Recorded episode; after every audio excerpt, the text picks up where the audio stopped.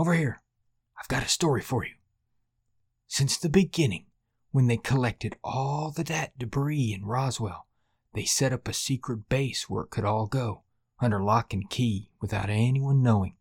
Eisenhower greenlit the whole thing.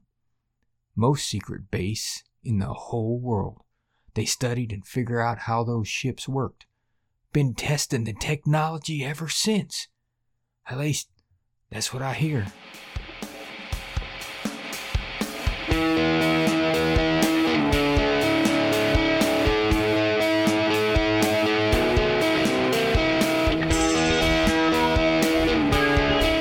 Sometimes our imaginations are captured by the possibility of alternative explanations. Join me as we explore the historical events and public state of mind that influence the appeal and popularity of the most enduring alternative theories out there. I'm Ryan Nelson, and welcome to Conspiracy Theoryology.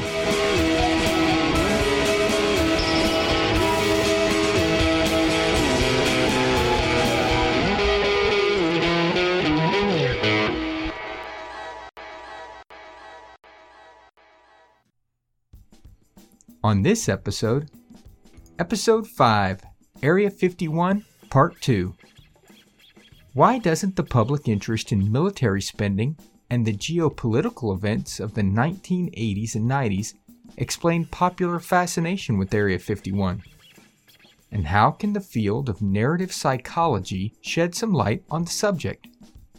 After the break, we power up our graviton reactors and reverse engineer our way into understanding of the real fascination with Area 51.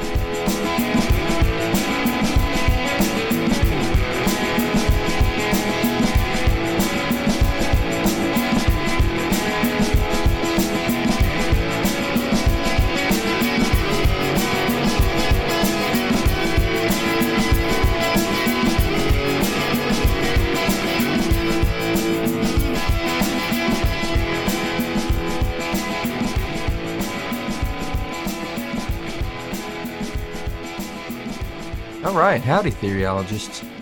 Well, as the title suggests, this is part two of our Area 51 discussion. In this episode, we dive into the psychological aspect of Area 51 fascination. If you haven't yet listened to part one, I recommend pausing this and listening to the first part in order to get a brief history on Bob Lazar and the beginnings of Area 51. Now, if you're thinking to yourself, how could you possibly have gotten a two parter out of this conspiracy theory, well, then you really aren't interested in conspiracy. Or you've never learned about Area 51 previously, which is okay. The newbies are happily welcome to this brave new world. Just just understand that that I gave you a heavily abridged grade school textbook version of everything. I mean, if you want to see how long this can go, and here's a an unsolicited plug for some fellow podcasters. Go go check out the five hour long discussion of Area 51 by those conspiracy guys. I mean, seriously, it, it's irreverently funny and it takes a great deep dive. After that, you can thank me for keeping it short.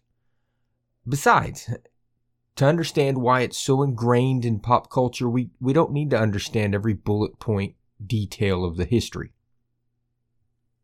For those that just need a refresher, you will recall that we introduced the history of the heavily restricted installation, known as Area 51, and covered some of the known on the record timeline highlights of this aerial test facility. We also covered claims of Robert Lazar regarding his involvement in the reverse engineering of alien technologies for the purpose of advanced development in our own military technology. Finally, we reviewed the contemporary events occurring around the time of Lazar's claim disclosing the truth of Area 51. We discussed the end of the Cold War and the Base Realignment and Closure Act. But like I said at the end of part one, these events might explain a call from the public for spending disclosure, but they certainly don't explain the popularity of Area 51 in our imagination. I mean, in fact, with what was going on, there should have been a public outcry against potentially wasteful spending on some fanciful junk science that might be going on at this facility. And of course, that wasn't the case. Area 51 instead filled our thoughts with the real possibility of something otherworldly.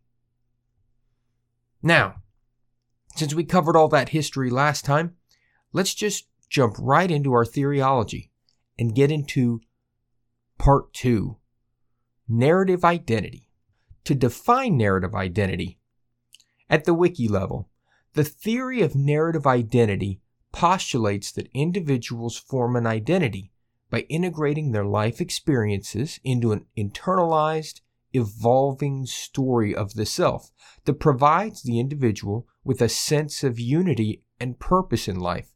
This life narrative integrates one's reconstructed past, perceived present, and imagined future. Further, this narrative is a story. It has characters, episodes, imagery, a setting, plots, and themes, and often follows the traditional model of a story, having a beginning, middle, and an end.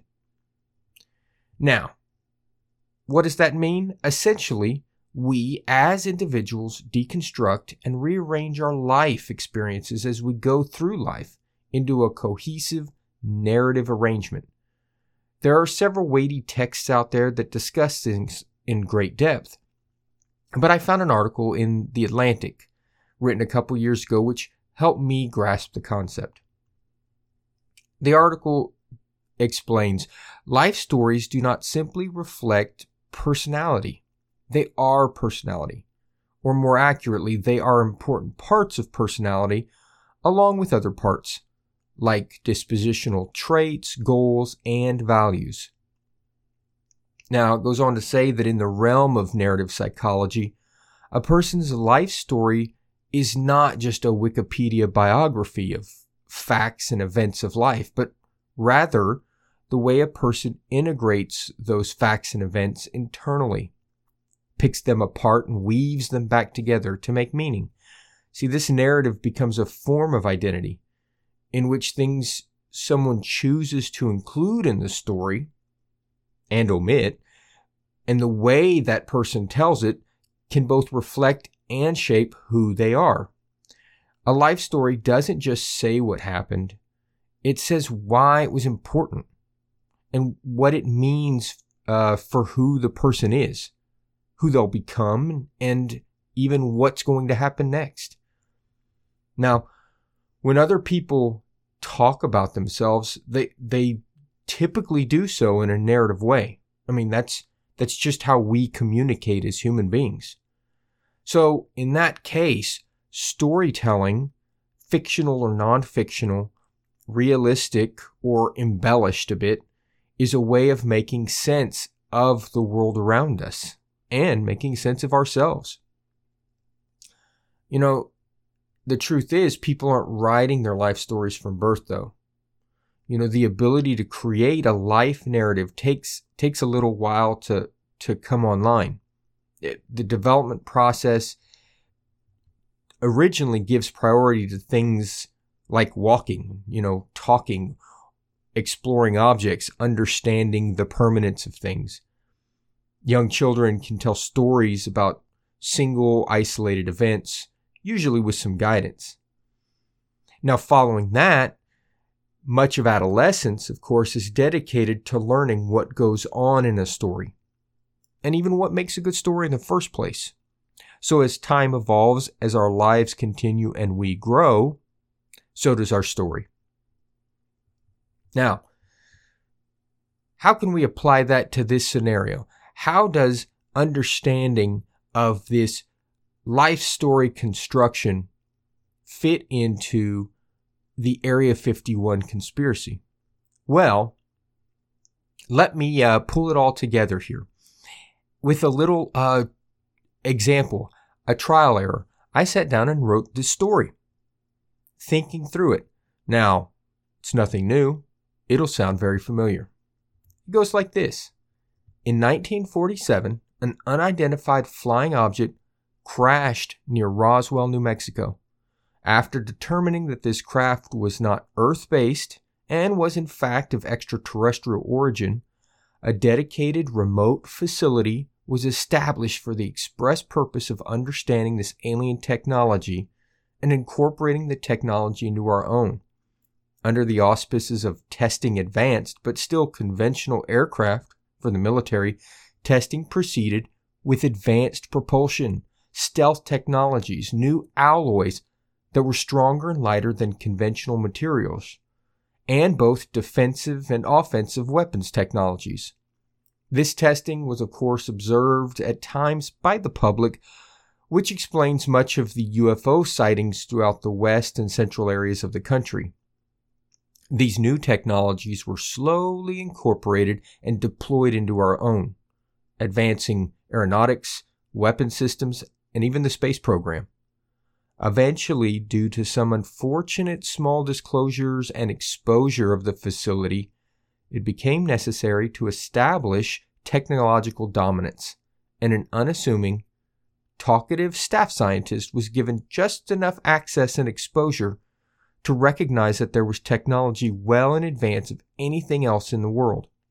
He was allowed to make his statements public without recourse, thereby confirming suspicions of other world governments that the U.S. clearly held the advantage. This realization led quickly to current events at the time, such as the dissolution of the Soviet Union and a restructuring of global political power. Now, you see what I did there? Doesn't that fit nicely into something we could call the life story of the UFO mystery? At least in the US. I mean, this is the real appeal. It fits into a narrative that provides for a storytelling process. You know, it could be a movie plot. I mean, in fact, it, it pretty much has been. You know, it would make for some good books. Well, that's been done too. I mean, you get the idea. In fact, no matter what level of belief you have in the extraterrestrial, this narrative flow appeals to you at a deep psychological level. And Bob Lazar? Well, the reason you don't know much about him is that he almost functions as a MacGuffin to the story, there only to move the plot along to the next act. It's a pivotal point, but it's not the meat of the story. And Area 51 acts as this capstone that pulls all of these separate and individual events that occurred over the 40 years prior to Lazar's statement together. I mean, if you just can't bring yourself to consider this based on the alien aspect, then replace Roswell with the influx of brilliant minds that immigrated from Europe during and after World War II into the US. All the advances being made by uh, groups such as the German scientists and engineers that were originally being pursued by the Nazis for their own nefarious purposes. Guess where they went? But of course, the United States couldn't let the world know that so much of our advanced military technology ultimately came from groundwork developed in Europe and risk that these other countries would demand that the technology be shared because of shared origin.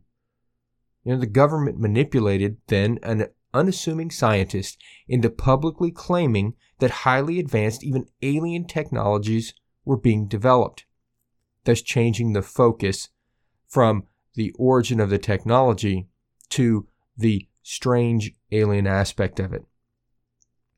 So, there you again, two examples of how this narrative is formed and brings things into a cohesive nature, all because of Area 51. Now, before we summarize this, let's apply this Area 51 uh, conspiracy to our endurance test and ask the questions. How long has it already been around? Well, 30 years. But see, this is a strange one because it's it's permeated such that people believe it's much older. You know, again, the story works so well, it seems to have existed since the moment of the facility's inception. Has it had a large influence in popular culture and media? Oh, absolutely. I mean, we could list movies, television, books, and it'll keep going. Is it still relevant today? Absolutely. I mean, remember, Area 51 may now be somewhat acknowledged by the government, but it's still a restricted facility. It still has things going on. There are still sightings going on above it. There's still so much that can be explored with Area 51. Now, will it continue to capture public imagination going forward? Well, I think so. I think without a doubt. You know, until we're taking tours and walking through hangar bays and empty labs, it will exist I, either as a source of uh, hidden answers or as the imaginative set piece of science fiction entertainment. So, now, before you assume that I'm a skeptic that's wholeheartedly dismissive of this conspiracy, hear me out. You know, it would be simple to take this explanation of narrative identity and just close the book on the mystery of Area 51. I mean, it might even be tempting to apply this premise to all conspiracy theory. You know, it certainly does a great job of explaining the public appeal in the installation and why it so is easily incorporated into pop culture as a story arc with movies, television, and print media. But that just isn't the case. You know, the story of Area 51, which began with Lazar's testimony, provides a, a capstone to a single continuous theme that only covers some elements, even if key, cherry picked from the arena of ufology and secret technologies. I mean, while it certainly satisfies the requirements for much of the public, which can wrap the whole story into a nice, tidy package with just enough of the unbelievable and outlandish to make it a fun conversation piece, the luster has waned among the conspiratorial community. Now, ufology enthusiasts and UFO fans have already begun to dismiss Area 51 as a red herring and returning to original conclusions about the final destination of Roswell crash debris. Those that attribute the advanced technologies to secret government research and cover up believe that acknowledgement was only intended to distract and dissuade the public from further investigation and inquiry. As we've discussed, much of the ufological community has largely dismissed Bob uh, Lazar's story anyway. You know, while there are still those that are firmly uh, uh, believed uh, and uh, and believe, while there are those that still firmly believe and support the claims of Bob Lazar and believe that answers can be found deep within the secure facility, the biggest fan, in truth, of Area 51 is undoubtedly Hollywood. I mean, it has become a favorite actor in its own right, with the versatility to play the part needed for any story told.